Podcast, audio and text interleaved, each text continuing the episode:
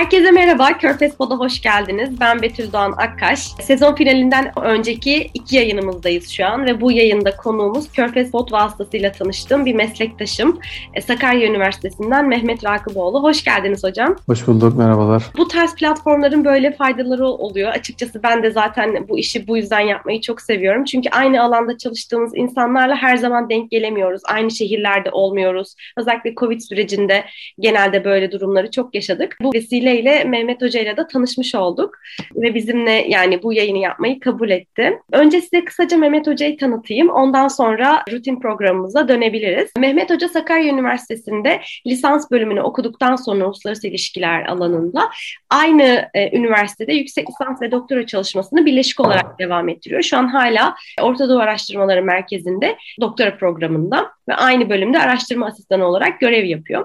Lisans yıllarında Polonya'da Erasmus programı kapsamında eğitim görmüş ve yine lisans yıllarından itibaren gerek öğrenci asistanı olarak görev almış fakültede Birleşmiş Milletler Mülteciler Yüksek Komiserliği tarafından düzenlenen bir projede araştırmacı olarak çalışmış ve lisans yıllarından bu yana Orta Doğu'yu takip eden, araştıran, bu anlamda yerli ve yabancı medya ve düşünce kuruluşlarında yazı ve görüş bildiren, yayınlar hazırlayan bir araştırmacıyla beraberiz. Araştırma alanları arasında Körfez ülkelerinin dış politikaları, Türkiye'nin Körfez politikası ve siyasal İslam, Orta Doğu'daki toplumsal hareketler, din siyaset ilişkileri gibi pek çok konu yer alıyor. O yüzden sohbetimizin çok zengin olacağını düşünüyorum. Aslında Mehmet Hoca Sudan'dan henüz geldi. Çünkü Hartum'da bir Arapça programında eğitim görüyordu. O yüzden ayağının tozuyla bu podcast'i çekiyoruz şu anda. Doktora çalışmasında da Suudi Arabistan'ın dış dış politikasında riskten arınma stratejisi ABD, Çin ve Rusya örneklerini inceliyor. Zaten bugün de e, aslında temel olarak Suudi Arabistan'ın bölgede son birkaç ayda yaptığı bir, bir takım hamleleri konuşacağız. Çünkü gündemi takip eden birisiyle beraberiz. Onun fikirlerini, neler oldu, nasıl bakıyor bu olaylara görmek adına güzel olur. Çünkü aynı zamanda Orsam'da da araştırmacı olarak çalışıyor e, Mehmet Hoca. Bu vesileyle hem gündemi takip etmesi hem bu işi akademik olarak yapması yayınımızı çok zenginleştirecek. Teşekkür ediyorum kabul ettiğiniz için. Ben teşekkür ederim. Dediğiniz gibi podcast gibi uygulamalar sayesinde gerek tanışmadığımız arkadaşlarımız gerekse o uzak mesafelerdeki insanlarla böyle tanışma fırsatlarımız oldu. Bu açıdan beni davet ettiğiniz için ben teşekkür ederim. Evet çok güzel vesilelere neden oluyor bazen yani bu e, yeni e, sosyal medyalar işte teknolojik gelişmeler vesaire. Ben genelde konuklarıma önce şunu soruyorum. Nasıl Körfez çalışmalarıyla yolunuz kesişti? Size önce bunu sorayım. Yani Körfez çalışmalarıyla nasıl yolum kesişti? Aslında nasıl e, Orta Doğu çalışmalarına başladım onunla alakalı. Lisans eğitiminin 3. sınıfında Erasmus'tan döndükten sonra zaten lisans eğitimde ders aldığımız Kemal Ünat hocamızın sayesinde bu alanı tanıdık. Burada bir enstitü olduğunu gördük ve hocamızın sayesinde burada öğrenci asistanlığıyla başladık. Daha sonra tabii yine bu hoca çevresi bize vesile oldu dil puanı, ALES, işte akademik çevre, nasıl yayın yapılır vesaire onların peşinden koşarak sağ olsunlar emekleri üzerimizde büyüktür. Özellikle Kemal Hoca'nın ve danışmanım Numan Hoca'nın. Onlar sayesinde bir alana girdik Orta Doğu çalışmalarına. Daha sonra Kemal Hoca hangi alanı seçeceksin dedi. Ben İran veya Suudi Arabistan odaklı düşünüyordum. İran çok fazla çalışan olduğu için, Körfez'de çalışan çok az olduğu için biraz da pragmatist davranarak Körfez'i seçtim. Körfez'de de Suudi Arabistan'ı özel olarak seçmemin sebebi de Suudi Arabistan üzerine erişimin daha kolay olması, yayın erişiminin. ilgi alanımında Suudi Arabistan'ın biraz daha fazla olması, Suudi Arabistan'ın Körfez'deki en güçlü aktör olması, tarihi açıdan vesaire. Suudi Arabistan'a yönelmeme Kemal Hoca'nın ve Numan Hoca'nın e, direktifleriyle ilerledim diyebiliriz. Evet güzel bir yol olmuş yani insanın birileri tarafından yönlendirilmesi o süreçte destekleyici olmuştur diye tahmin ediyorum. Çok önemli. Evet, bugün özellikle sizinle Suudi Arabistan'ın İran'la yakınlaşmasını bu geçtiğimiz süreçte ve Suudi Arabistan politikasında yaşanan bir takım değişiklikleri konuşacağız. Önce İran'la başlayabiliriz. Nasıl okuyorsunuz İran'la yakınlaşmasını? Yani yorumunuz ne bu konuyla ilgili? Evet, şimdi Suudi Arabistan'ın İran'la yakınlaşması aslında çok bağımsız bir şey değil. Son dönem Suudi Arabistan dış politikasında yaşanan gelişmelerden çok bağımsız değil. Suudi Arabistan 2015'ten itibaren Kral Selman'ın kral olmasından itibaren dış politikada bir dönüşüm yaşadı. Bunu çoğu kişi assertive foreign policy diye çevirdi. Yani bunun biraz daha iddialı bir dış politika. Suudi Arabistan'ın kabuğunu yardığı, kendi kabuğundan çıktığı ve artık kendi başına bir askeri operasyona kalkışabileceği bir dış, dış politikayı benimsedi Suudi Arabistan. Burada Amerika ile ilişkiler, Rusya ile ilişkiler, Çin ile ilişkiler, Türkiye ile ilişkiler biraz daha değişti. Bu bağlamda Muhammed Bin Selman'ın babası Kral Selman'ın iktidara gelmesi ve daha sonra 2017 Muhammed Bin Selman'ın veliaht oluşu Suudi Arabistan dış politikasındaki bu dönüşümün temel tetikleyicisi diyebiliriz ya da katalizörü. Bununla birlikte Amerika Birleşik Devletleri'nin de politikasının Suudi Arabistan'ın dış politikasını etkilediğini söylemek lazım. Ki Suudi Arabistan'ın İran'la yakınlaşmasının temel tetikleyicisinin de ben Amerika Birleşik Devletleri'nin e, Suudi Arabistan ve Orta Doğu politikasındaki değişim olduğunu düşünüyorum. Dolayısıyla e, Suudi Arabistan'ın İran'la yakınlaşması veya yakınlaşmadan ziyade bazı hocalarımız mesela bunu henüz yakınlaşmadan ziyade normalleşme olarak okuyor. Bu mesele Amerika'dan bağımsız değil. 2020 yılında biliyorsunuz Trump iktidardan son yılıydı. Trump'ın iktidar terk etmesiyle birlikte 2021'i karşılarken Suudi Arabistan ve Birleşik Arap Emirlikleri Katar krizini sonlandırdı. Bu Katar krizinin sonlandırılması da yine Amerika'nın e, Suudi Arabistan üzerindeki o desteğinin artık gideceğiyle birlikte Suudi Arabistan'ın artık Körfez ülkeleri içerisindeki o birliği tekrar geri e, kazanma ihtiyacını ortaya koydu.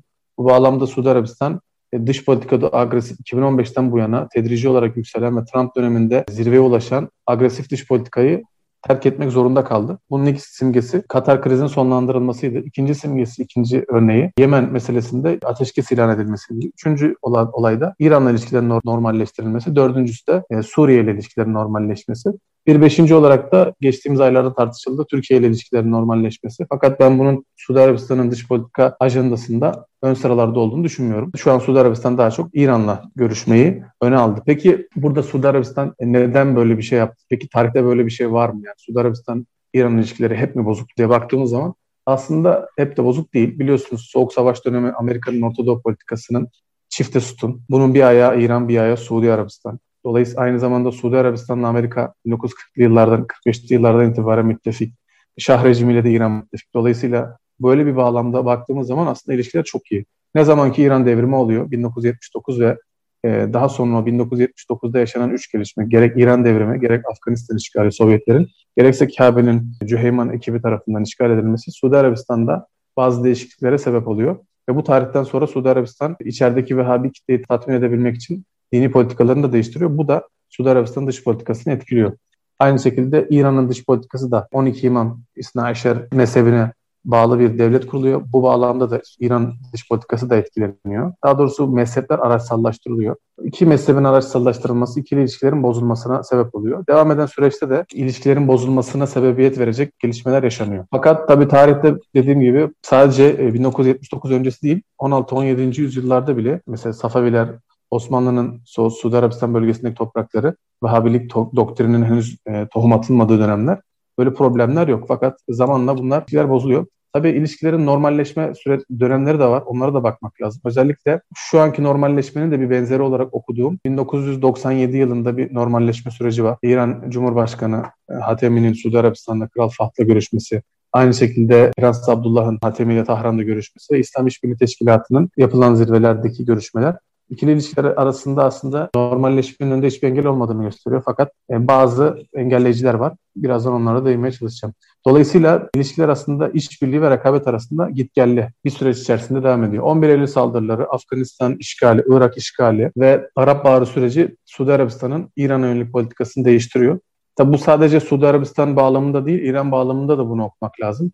İran, Amerika ile birlikte Amerika Birleşik Devletleri, PB şartı dediğimiz ülkelerle yapılan nükleer anlaşmayla ekonomik bariyerlerden, ekonomik ambargolardan kurtulup bölgesel nüfuzunu arttırdığı için Suudi Arabistan'a rekabetinde derinleştirmiş durumda bu dönemler. Zaten şu an Suudi Arabistan'ın Tahran'la normalleşmeyi öncelemesinin temel sebebi de Biden yönetiminin tekrar P5 artı bir benzeri bir anlaşmaya, anlaşmayı konuşması. Suudi Arabistan da bu bağlamda Biden iktidara geldiğinde bizi de bu anlaşmaya dahil edin biz de görüşmelerde olalım. P5 artı 1'de olmadığımız için biz P5 artı 1'e karşıydık dediler. Tam burada Suudi Arabistan arası içerisinde de bir ikircikli tavır olduğunu söylemek mümkün. Belli bir kesim Suudi Arabistan'da İran'la hiçbir türlü anlaşmaya varmak istemiyor. Tabii 2011 sonrası ilişkiler bozuluyor. Bunda büyük oranda İran'ın saldırgan politikalarının olduğunu söylemek mümkün.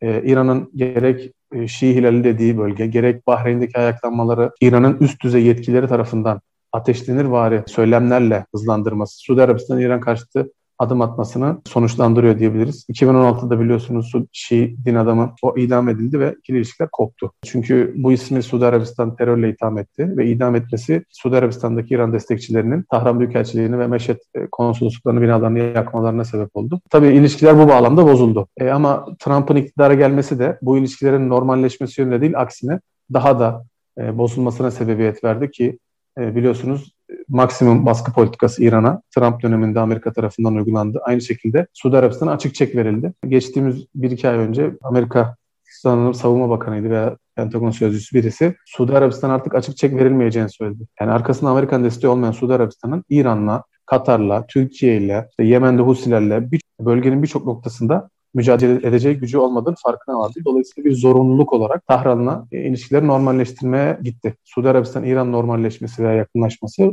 Irak'ta bir takım görüşmelerle gerçekleştirilen görüşmeler üzerinden e, icra edildiği söyleniyor. Tabii Irak olması da önemli. Çünkü Irak, Yemen, Libya ve bölgenin Lübnan başka bölgenin başka noktalarındaki Suudi Arabistan-İran rekabetinin yansımasının en çok e, görüldüğü noktalardan birisi Irak. Bu anlamda Kazimi Irak'ın başbakanı Geçtiğimiz haftalarda bir körfez turu yapmıştı. Bu bağlantısız değil Suudi Arabistan-İran normalleşmesi. Kazimi bu turda İran'la körfez hattı arasında bir dostane ilişki tesis etmek istiyor. Çünkü Irak üzerinde bu gerilim ve çatışma ortamı ciddi anlamda istikrarsızlık oluşturuyor. Aynı şekilde Kazimi İran'la Ürdün, Mısır gibi ülkeler arasındaki gerilimi de sonlandırmak için arabacılık faaliyetleri yapıyor. Dolayısıyla burada bir Irak faktörü önemli. Birkaç sebep var. Suudi Arabistan'ın İran'a diyaloğa olumlu bakmasının arkasında. Nisan ayında başlayan Mayıs ayında devam eden ve artık resmi boyuta varan Suudi Arabistan'da İran yetkilileri de bu meseleyi kabul ettiler görüşmeler olduğunu. Üst düzey yetkililer özellikle istihbarat üzerinden Suudi Arabistan bu görüşmeleri sürdürüyor. Neden bu görüşmelere ihtiyaç duyuyor Suudi Arabistan? Bahsettiğim gibi birincisi Amerika Birleşik Devletleri'ndeki başkan değişimi. Malum Kaşıkçı cinayeti olsun, Suudi Arabistan'ın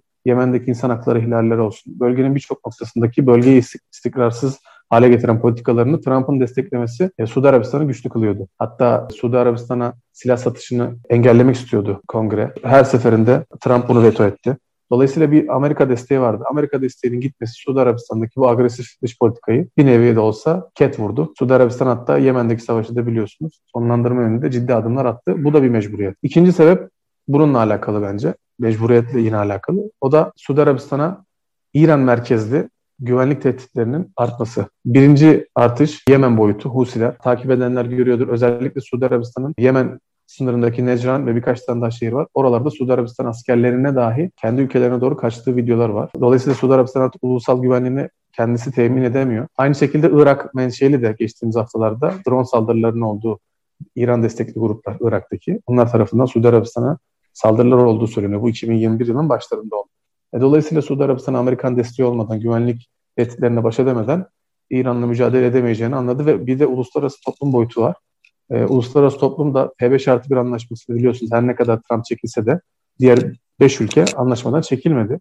Ve her ne kadar Trump maksimum baskı politikası, sopa, sopa politikası olarak Avrupalı ülkeler üzerinde uygulasa da yani İran'la ticaret yapan şirketlere yaptırım veya işlerini zorlaştırma gibi politikalar uygulasa da Avrupalı ülkelerin birçoğu İran'la ticareti sonlandırmadı.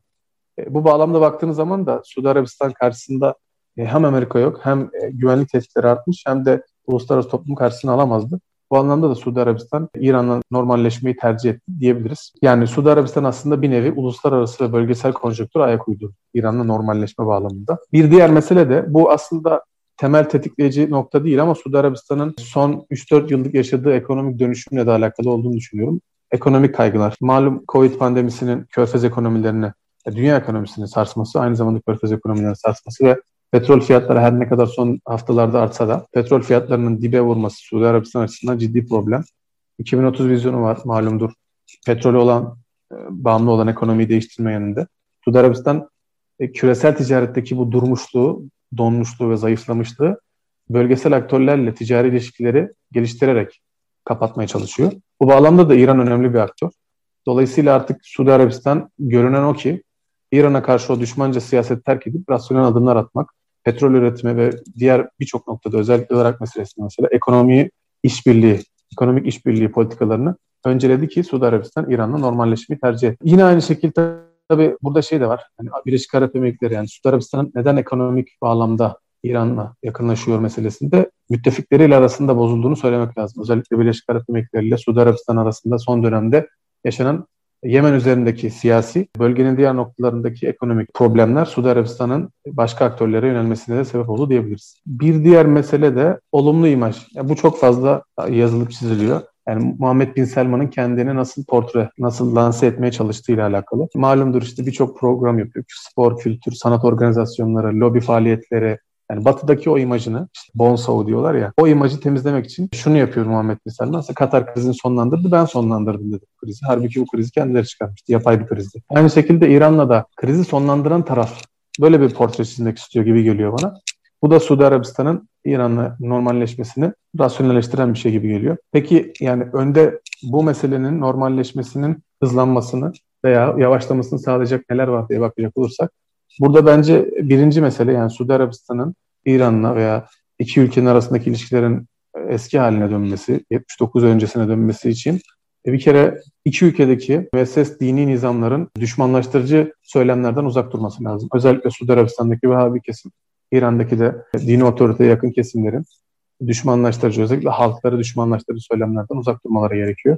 Bunun olmadığı bir ortamda normalleşmenin siyasi boyutu dışında çok fazla bir şey getireceğini düşünmüyorum. Yine konjonktüre göre değişir yani. İkinci mesele de burada e, Suudi Arabistan bağlamında bakmak lazım. Suudi Arabistan'ın Birleşik Arap Emirlikleri, Mısır, Bahreyn gibi bir blok siyaseti izliyor.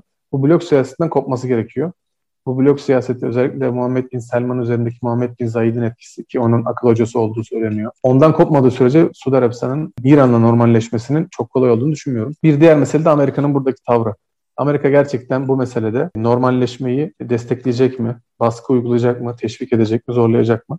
Bu da önemli olduğunu düşünüyorum bu normalleşme bağlamında. Aslında Birleşik Arap Emirlikleri'nin de İran'la ekonomik ilişkileri çok iyi. O yüzden yani söylemsel olarak İran karşıtlığına devam edip arka planda ekonomik ilişkileri tıpkı Birleşik Arap Emirlikleri gibi belki iyileştirebilirler ama yani söylediklerinizin hepsine katılıyorum ama bu ekonomik nokta ne kadar önemli olsa da bunu nasıl yapabilirler bilmiyorum. Yani Suud toplumunu düşününce genel manada Körfez toplumunu yıllardır pompalanan bu e, mezhebi söylem işte bahsettiğiniz gibi işte İslami meselelere bakış açılarının araçsallaştırılması ve toplumun bunun üzerinden sürekli bir kimlik inşasına itilmesi aslında sebepsiz bir düşmanlık doğurdu. O yüzden bu nasıl aşılabilir açıkçası çok bilmiyorum ama çok güzel özetlediniz. Teşekkür ederim gerçekten. Suriye'ye geçebiliriz. Evet. Genel manada Körfez ülkelerinin e, son aylar, daha doğrusu geçtiğimiz hafta e, Umman da dahil olmak üzere Körfez yani ülkeleri genelde bir Esad'ın işte sözde seçimi kazanması üzerine tebriklerini ilettiler. E, ziyaretler oldu. Buna nasıl bakıyorsunuz? Özellikle Suudi Arabistan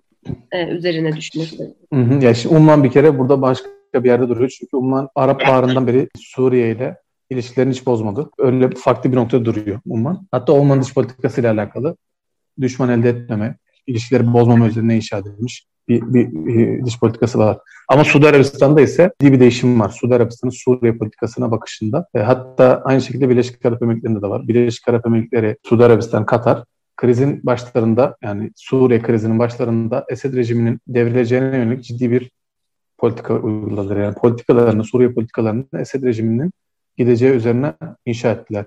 Bu bağlamda ciddi yatırımlar yaptılar. Hatta bu bağlamda Suudi Arabistan e, Batı ile ilişkilerinde bile problemler yaşadı. Suudi Arabistan'ın desteklediği grupların terör örgütü olarak tanınması Batı'da veya Batı'nın terör örgütü olarak tanıdığı aktörlere Suudi Arabistan destek verdiği iddiası Suudi Arabistan dış politikasında bir açmaza sebep oldu. Fakat Suudi Arabistan bu politikada terk etmedi. Ta ki bu 2019-2018'in sonlarına doğru, 2019'un başlarında bu politika değişti.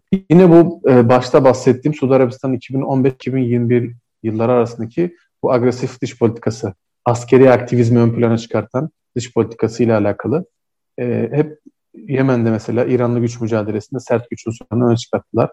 E, fakat bu Katar kriziyle birlikte yavaş yavaş sonlandı. Katar krizini sonlandırdılar. Yemen'de ateşkes ilan ettiler. İran'la normalleşme ve şimdi Suriye ile.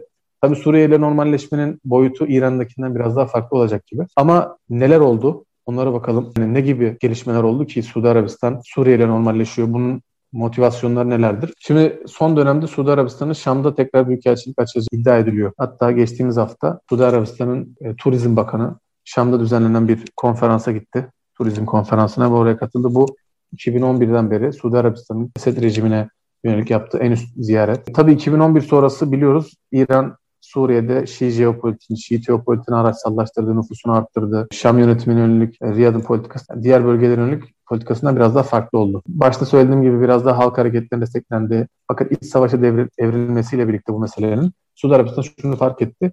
Burada e, hem Esed gidecek fakat daha devam eden süreçte Esed'in ayakta kalması ve özellikle 2015'te Rusya'nın girmesiyle birlikte bu meselede yani Suriye meselesinde İran'ın orada kalıcı olacağı zaten İran Suriye'nin yakın müttefiğiydi. Devam eden süreçte bu meseleyi İran'ı dengeleme üzerine kurdu Suudi Arabistan 2015 sonrası. Ve bu siyaset 2016-2017 yıllarda yavaş yavaş azaldı ki Muhammed Bin Selman'ın tam de facto kral olduğu dönemler yani savunma bakanı ve birinci veliaht olması bu dönemlere denk geliyor. Burada Suudi Arabistan önceliğini Yemen'e verdi. Çünkü Yemen coğrafi olarak daha yakın ve Suriye'deki süreçten biraz daha farklı. Suudi Arabistan'ın beklentileri biraz daha farklı. Öte yandan Yemen'deki maliyetler arttı. Suriye'deki muhalefete destek verildi ama finansal yönden destek verilmesine rağmen Suudi Arabistan ekonomisi ciddi, ciddi anlamda zorlandı. Dolayısıyla Suudi Arabistan dış politikasında Suriye meselesini değiştirmek zorunda kaldı yani 2015 sonrası. Neden değişti meselesinin rasyonelitesi burada e, yani muhalefete desteği neden kesti? Burada anlaşılıyor gibi geliyor bana. 2019'un başında Suudi Arabistan'da e, bazı kabine değişiklikleri gerçekleşti. Burada Suriye Suudi Arabistan Dostluk Heyeti Başkanı var. Eski başkanı İbrahim Elesef. O e, kabineye tekrar geri getirildi. Yani bu isim tekrar gündeme geldi. Ve krala yakın isimler artık Suriye ve muhalefet söyleminden vazgeçtiler. Son dönem Suudi Arabistan son 2-3 yıl bakın nadirdir yani Suudi Arabistan'ın Suriye bağlamında muhalefet destekliyoruz, işte Esed destekliyoruz bağlamında konuşmaları bayağı azaldı. Da şunu söylediler 2019'da yine. Benim norm yani Suudi Arabistan Suriye normalleştirmesinin normalleşmesinin oturduğu bir sac ayağı olarak gördüğüm meselenin de bu boyutu var. Rusya, Suudi Arabistan Dışişleri Bakanı, şu an dışişlerinden sorumlu bakan Adil El e, Lavrov'la görüşmesinde basın toplantısında sorulan soru üzerine şunu söyledi. Yani Suudi Arabistan Suriye ile ilişkileri tekrar normalleştirecek sorusunu henüz çok erken dedi. Yani bu aslında bir şey ifade ediyor henüz demesi demek ki bir görüşme var. Bu düşünülüyor. 2020 yılının da başında, Ocak ayında Esed yanlısı bir gazete e, Birleşmiş Milletler Suriye temsilcisiyle Suudi Arabistan diplomatı görüştüğünü ve artık ilişkilerin normalleşmesi gerektiği, savaştan önceye dönmemiz gerektiğine yönelik açıklamaların yapıldığı söylendi. Benim okuduğum şey birinci mesele yani Suudi Arabistan neden Suriye ile normalleşiyor? Birincisi Rusya etkisi. Son yaklaşık 3-4 yıldır ben doktor tezinde de onun üzerine odaklanıyorum. Suudi Arabistan'ın Rusya ve Çin'le angajmanı ciddi anlamda yoğunlaşıyor. İki ülkenin de e, biliyorsunuz Birleşmiş Milletler Güvenlik Konseyi'nde Suriye'ye müdahale ve Suriye'ye yaptırımlar noktasında Amerika'ya karşı çıkan iki ülke de e, Rusya ve Çin. Dolayısıyla Suudi Arabistan'ın Rusya ile yakınlaşması, angajman siyasetini arttırması büyük oranda Suudi Arabistan'ın Suriye politikasını da etkiliyor. Daha önce zikrettiğim gibi Eylül 2015'te Rusya'nın Suriye'ye girmesi ve orada kalıcı olması ki zaten Suriye'ye girmeden önce de ittifak halindeydi rejimle. E, bu hamle Suriye'nin geleceğine yönelik Suudi Arabistan'da oluşan soru işaretlerini başka bir yöne itti diye düşünüyorum. Rusya şunu gösterdi 2015. Tabii burada Obama'nın pasif politikası da etkili. Artık buranın hamisi ve buranın siyasetinin masada oturacak kişilerden, masada oturacak aktörlerden birisi Rusya. Her ne kadar Suudi Arabistan gibi körfez ülkeleri Rusya'nın müdahalesine çok fazla sıcak bakmadılarsa da ilk aşamada hem Amerika'nın bölge politikasındaki askeri varlığın dönüşüm sinyalleri vermesi, körfez güvenlik taahhütlerinin zayıflaması, Suudi Arabistan gibi körfez ülkelerinde de şunu ortaya çıkarttı. Yani Rusya Esed'i iktidarda tuttu. Bir askeri başarıyla. Yani Amerika bir yandan Suudi Arabistan'a güvenlik taahhütlerini vermiyor, askeri olarak çekiliyor. Şu an Afganistan'da çekilme süreci var. Taliban'la oturuyor masaya vesaire. E, Suudi Arabistan gibi güvenliğini kendi temin edemeyen ülkeler Amerika'dan güvenlik teminatı alamayıp Rusya gibi bir aktörün bölgede asker olarak var olmasını ve güçlenmesini gördükçe o aktörle yanaştı diye düşünüyorum.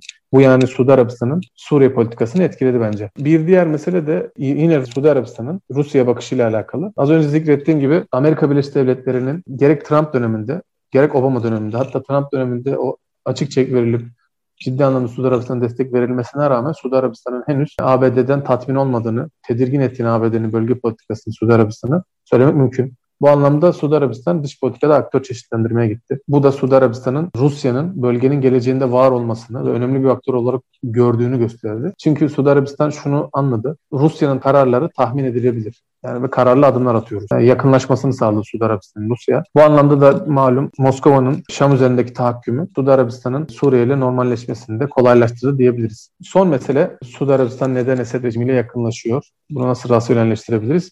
Bu Suriye'nin yeniden inşası ve İran meselesiyle alakalı. Türkiye'yi dengeleme sürecinin benzeri olarak İran'ın da bölgede dengelenmesi ve aynı zamanda Suriye'nin geleceğinde görünen o ki eğer radikal bir değişiklik olmazsa geçiş süreci, anayasa süreci vesaire demokratik bir demokratik bir seçim olursa Esed'in seçilmeyeceği malum ama olursa anayasa süreci ve geçiş sürecinde de Esed'in orada kalacağı ve bu bağlamda Suudi Arabistan'ın bu geçiş sürecinden kazanç elde etmek istediği, İran'a bu meseleyi bırakmak istemediği ile alakalı. Bu çerçevede her ne kadar yani savaş sonrası Esed rejiminin İran'la ilişkilerinin muhtemelen iyi olacağı tahmin edilse de Suudi Arabistan muhtemelen şunu düşünüyor.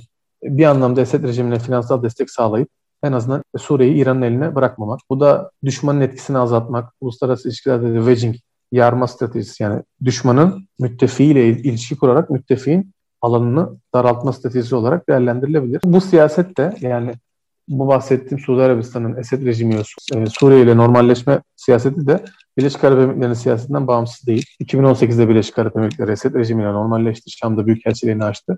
Bunun da temel sebebi Türkiye ve İran'ın dengelenmesi olduğuna yönelik ciddi e, tartışmalar yaşandı. Fakat yani şunu söylemek mümkün. Yani Suudi Arabistan'ın Esed rejimiyle yakınlaşarak İran'ın dengeleme stratejisinin kısa vadede olumlu çıktılar sağlaması mümkün değil. E, çünkü her ne kadar e, Esed rejimiyle yakınlaşıp İran'ı dengelemeye çalışsa da Suudi Arabistan gücü nispetinde hareket etmek zorunda ve Amerika desteği olmadan İran'la mücadele etmesi dediğim gibi çok fazla mümkün değil. Yemen'dekine benzer bir hezimet yaşamak istemediğini görüyoruz Suriye'de yani bu anlattıklarınızdan zaten. Çünkü orada yani Husilerin ele geçirdiği alanlar kıyaslandığında ya da şu an ellerinde bulundurdukları güç Suudi Arabistan'ın rolü ve harcadığı para askeri güç evet. kıyaslandığında şu an ciddi anlamda bir hezimet var Yemen'de. Ama benzer şekilde İran'da savaş bittiğinde kaybeden tarafta olmamak için kaybetmek aslında yani sadece askeri manada değil tabii ama Burada askeri manayı kastediyoruz. Yoksa yani böyle bir lideri destekleyerek zaten kaybetmiş oluyor aslında baktığınızda ama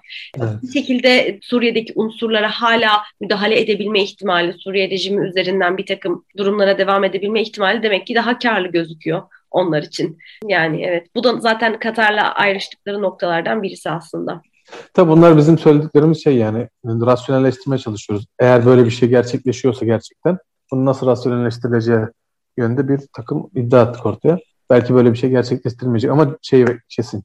Yani Ama arka adımlara bakıldığında bizi yol evet. buraya çıkarıyor. Yani o yüzden. Tabii. İstih, İstihbarat Başkanı'nın geçen ay Suudi Arabistan'ın Esed rejimini ziyaret ettiği ve geçen hafta Turizm Bakanı'nın gittiği bunlar önemli işaretler olduğunu ben düşünüyorum. Evet doğru haklısınız. Çok teşekkür ediyorum hocam. Ne kadar kapsamlı bilgiye sahipsiniz. Suudi Arabistan'ın Suriye ve İran politikası konusunda. Bir insanın doktora konusuyla ilgili bir konuda konuşması zaten şey oluyor direkt yani. Evet her şeye hakim. Bu his e, çok güzel dinleyicilerimiz evet. için çok güzel bir yayın oldu. Teşekkür ediyorum. Estağfurullah, ee, teşekkür ederim. Umarım faydalı olmuştur. Eminim faydalı olmuştur. Çok kapsamlı ve detaylı bir konuşma oldu. Umarım tekrar ağırlarız sizi. Teşekkür İnşallah. ediyoruz. Ben teşekkür ederim. Bu haftaki yayınımızın sonuna geldik. Bizi dinlediğiniz için teşekkür ediyoruz. Sezon finalinden önceki son yayınımızı iki hafta sonra dinleyebilirsiniz.